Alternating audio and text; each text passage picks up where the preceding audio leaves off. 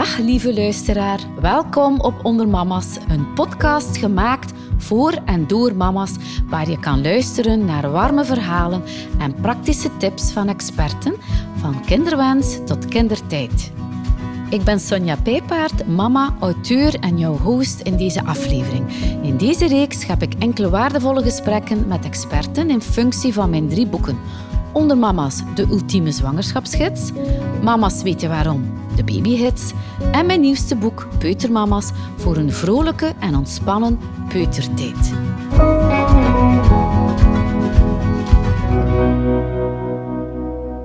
Dag Laurence, welkom in de Ondermama Studio. Want vandaag heb ik een gesprek met jou over jouw leven als mama met een eetstoornis. We zijn heel benieuwd naar jouw persoonlijk verhaal. Vertel eens, wie ben jij? Ik ben dus Laurence, 31 jaar op dit moment. Ik woon in Sint-Denijs bij Zwevenhem.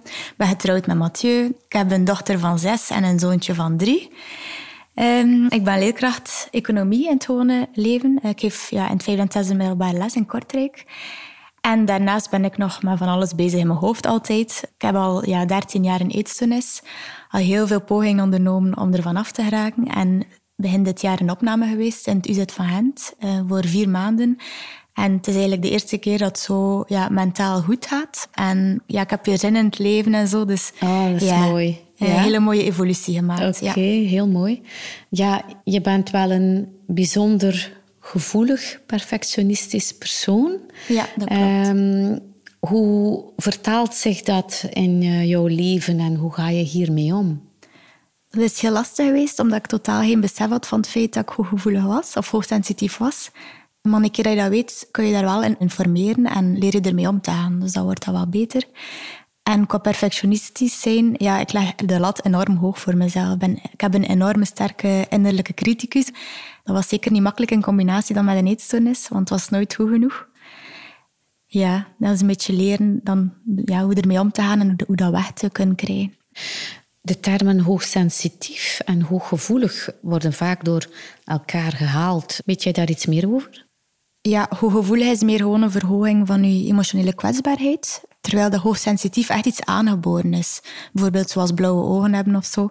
Je kan daar gemakkelijk eigenlijk een test voor doen online op de site van HSP Vlaanderen. Um, en daar heb je eigenlijk een checklist. Dat gaat heel vlug. En als je zo aan al die criteria voldoet, kan je echt wel stellen van ja, ik ben ook een hoogsensitief iemand. Ja. ja dan gaat ze nog een stapje verder dan hooggevoelig gewoon. Ja, je krijgt, uh, ik heb de test ook gedaan al, je krijgt vrij snel ook ja, de uitkomst van. Ja. Uh, ja.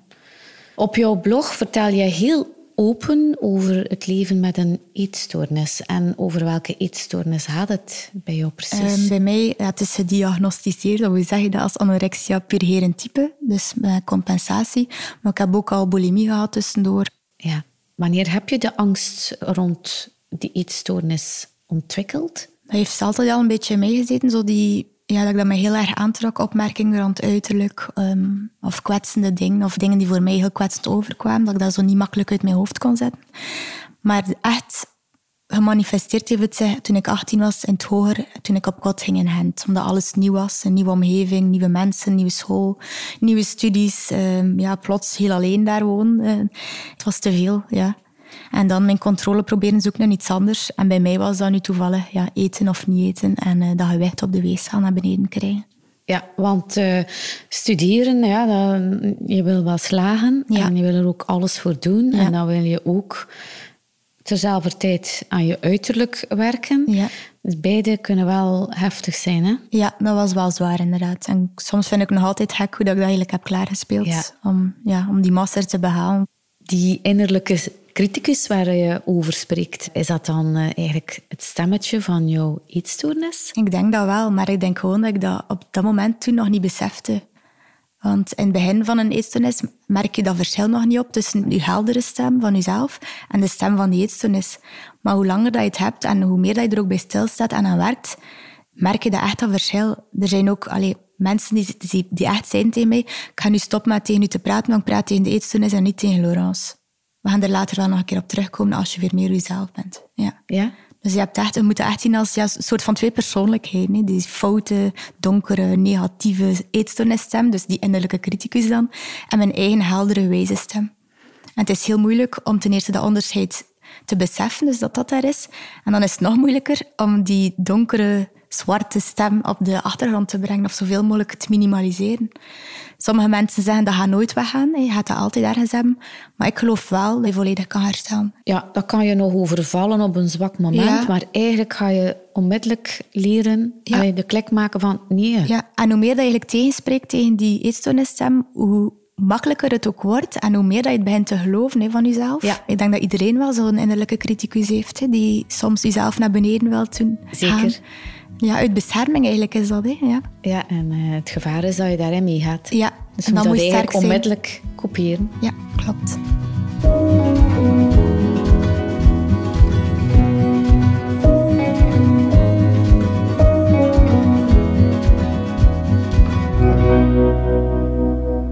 Ik ga eventjes naar jouw uh, familiale sfeer. Wanneer heb je jouw echtgenoot leren kennen?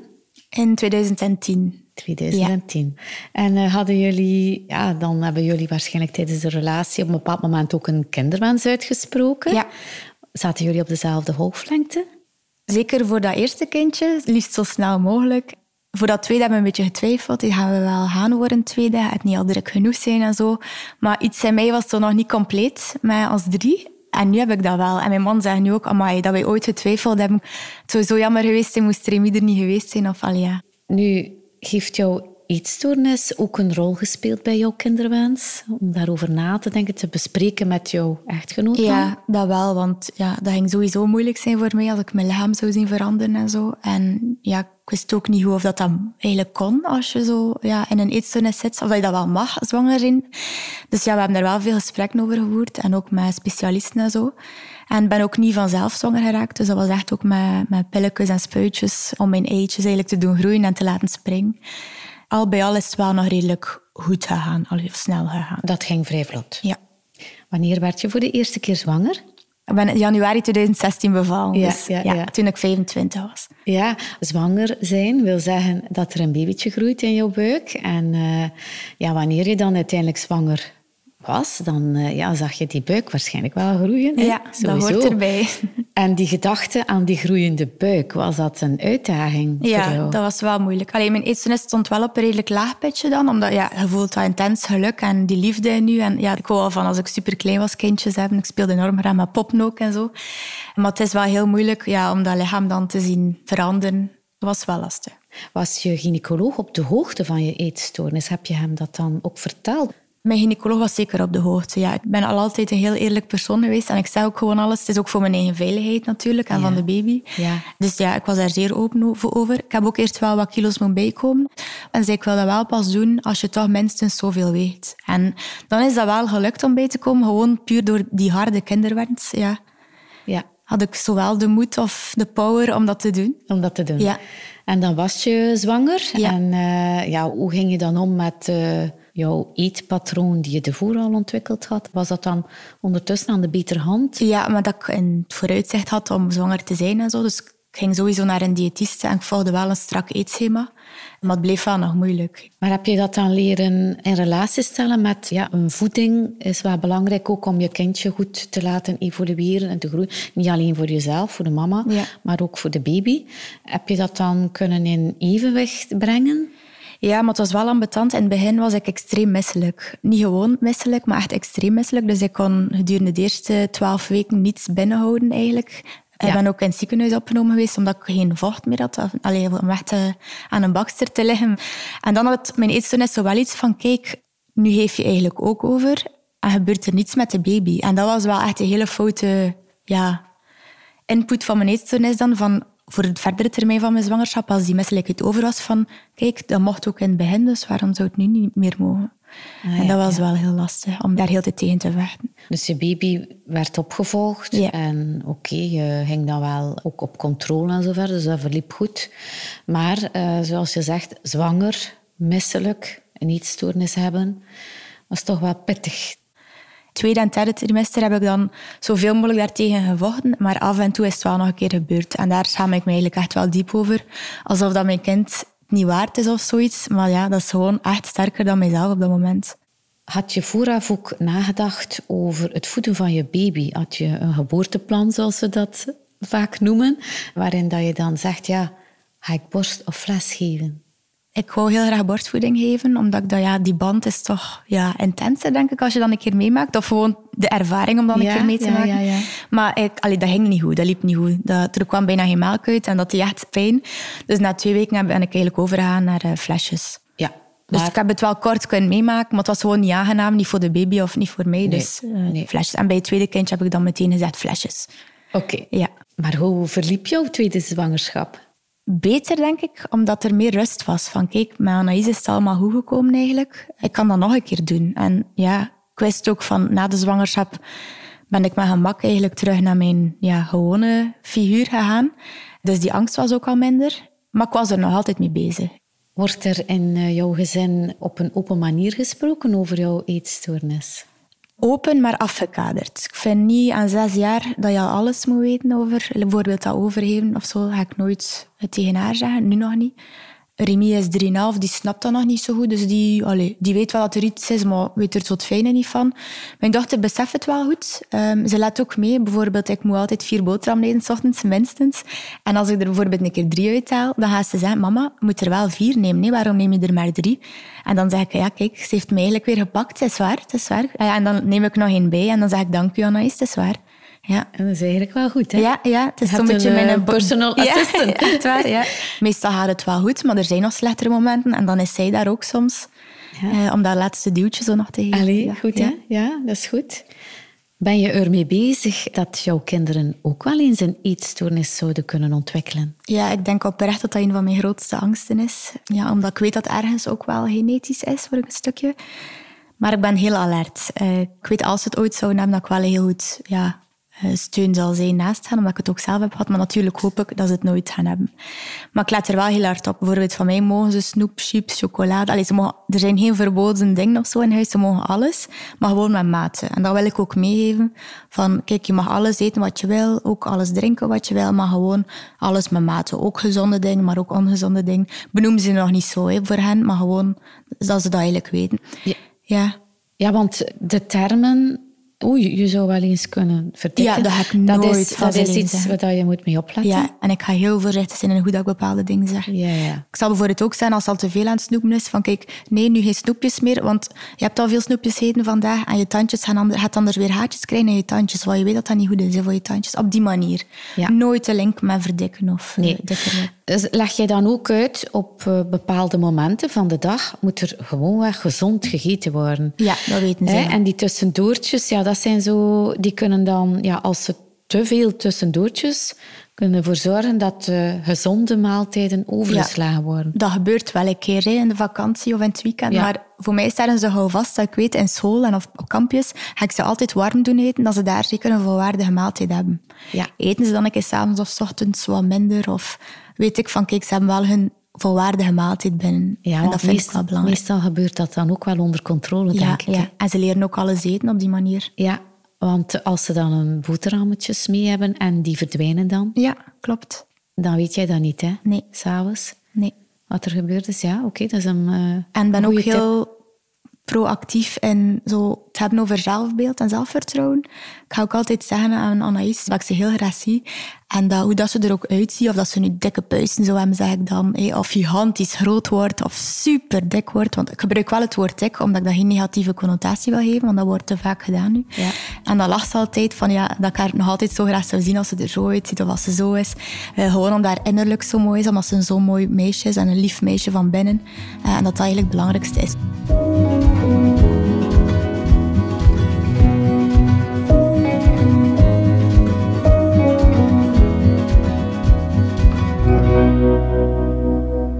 Kan je eigenlijk zelf makkelijk over jouw eetstoornis praten of is er nog altijd een taboe? Nee. Voor mij is dat uitgeklaard in mijn hoofd dat ik daar gewoon 100% open en eerlijk over ben. Ja.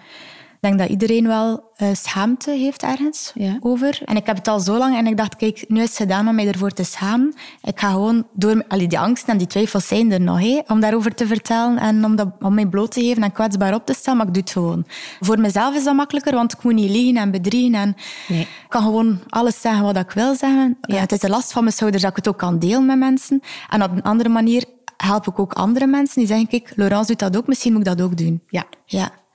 Er is ook zo'n vertekend beeld over eetstoornis. En dat wil ik ook wel ja, helderder maken. Ja, vertel eens. Ja, de meesten denken zo van, ja, eh, eet gewoon of stop gewoon met overheden. Wat is dat nu? Dat is echt voor aandacht en zo, maar het gaat veel, veel, veel dieper dan dat. Ja. Dus op een bepaald moment heb je gekozen voor een opname. Ja. Hè? We zijn het UZ in Gent dit jaar. Ja. Hè? Drie maanden, vier maanden? Uh, vier maanden. Vier maanden. Kan je daar iets meer over vertellen? Wat was eigenlijk voor jou het eh, kantelpunt om te kiezen voor een opname? Ik heb dat lang eigenlijk uitgesteld, omdat ik gewoon dacht, ja, dat kan gewoon niet in mijn geval, want ik ben een mama, ik heb twee kindjes in gezin, die laat je niet zomaar even een paar maanden achter. Dat, allee, dat kan niet, wat voor moeder zou ik zijn en zo. Maar toen ja, was een vriendin in opname gegaan, die ook een kindje heeft. En dat deed mij dan wel aan het denken van, kijk, zij doet dat eigenlijk wel.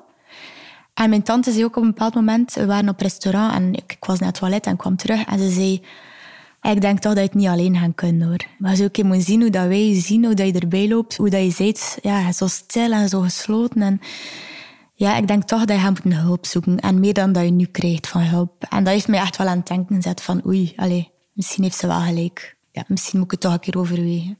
En dan heb je de stap gezet. Ja. ja. Heb je lang getwijfeld over de opname? Of waren er dan nog laatste hindernissen op je pad? Nee, ik ben wel iemand, een keer dat ik voor iets ga, ga ik er wel 100% voor. Dus het moment dat ik mij op die wachtlijst had gezet, was er geen discussie meer mogelijk. Ik ga een opname en ik ga mij 100% geven. Ja. ja, want uh, je kwam op de wachtlijst. Ja. Hoe lang heb je daarop gestaan? Uh, vier maanden en een half, denk ik. Die wachtlijst, dat was wel een lange periode dan, hè? Drie, ja. vier maanden. Ik vind dat echt heel erg voor iedereen die met mentale ziekte zit. Het is niet alleen bij eetstoornis, maar die hulp ja, die komt zo laat. En die is zo beperkt. Allee, ja. Ik heb dat ook een keer proberen aan te kaarten in de media, omdat ik vind van de overheid moet er echt iets aan doen. hè. Meer geld vrijmaken of meer mensen inzetten. Of ja, gewoon iets, maar blijven lange wachtlijsten. hè. Hoe zag jouw leven eruit eh, tijdens eh, de opname? Dat was heel veel therapie. dus echt wel werken aan jezelf. Dat was heel lastig bij sommige momenten, maar ik wist dat het nodig was. Dat we erdoor moesten gaan om ja, te kunnen bereiken. Heel veel eetmomenten ook, zes keer per dag echt gecontroleerd eten en zoveel minuten of eh, kwartier blijven zitten en zo. Dat was echt heel strikt, maar dat was ook goed, want ik was dat helemaal kwijt. Veel videochats of zo zeg je dat met mijn kindjes en mijn man.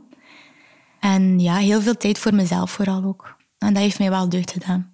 Ja, je leefde dan effectief ook helemaal apart. Mocht je nog naar huis terugkeren? Of Eh, was- De eerste tien dagen niet. En dan begon het zo van de zaterdagmiddag tot de zondagmiddag bijvoorbeeld. En dan wat later kwam er de woensdagnamiddag bij. En dan nog wat later was het van vrijdagavond. Allee, het is zo'n beetje in fases, omdat je ook in het echte leven terug moet kunnen functioneren. Dus het is allemaal goed en wel daar in die gecontroleerde, veilige omgeving. Maar je moet ook kunnen toepassen thuis in je oude of vertrouwde omgeving. Het zal wel gaan over de prikkels, veronderstel ik dan. Hè? Ook, ja. Van minder hè, of geen prikkels.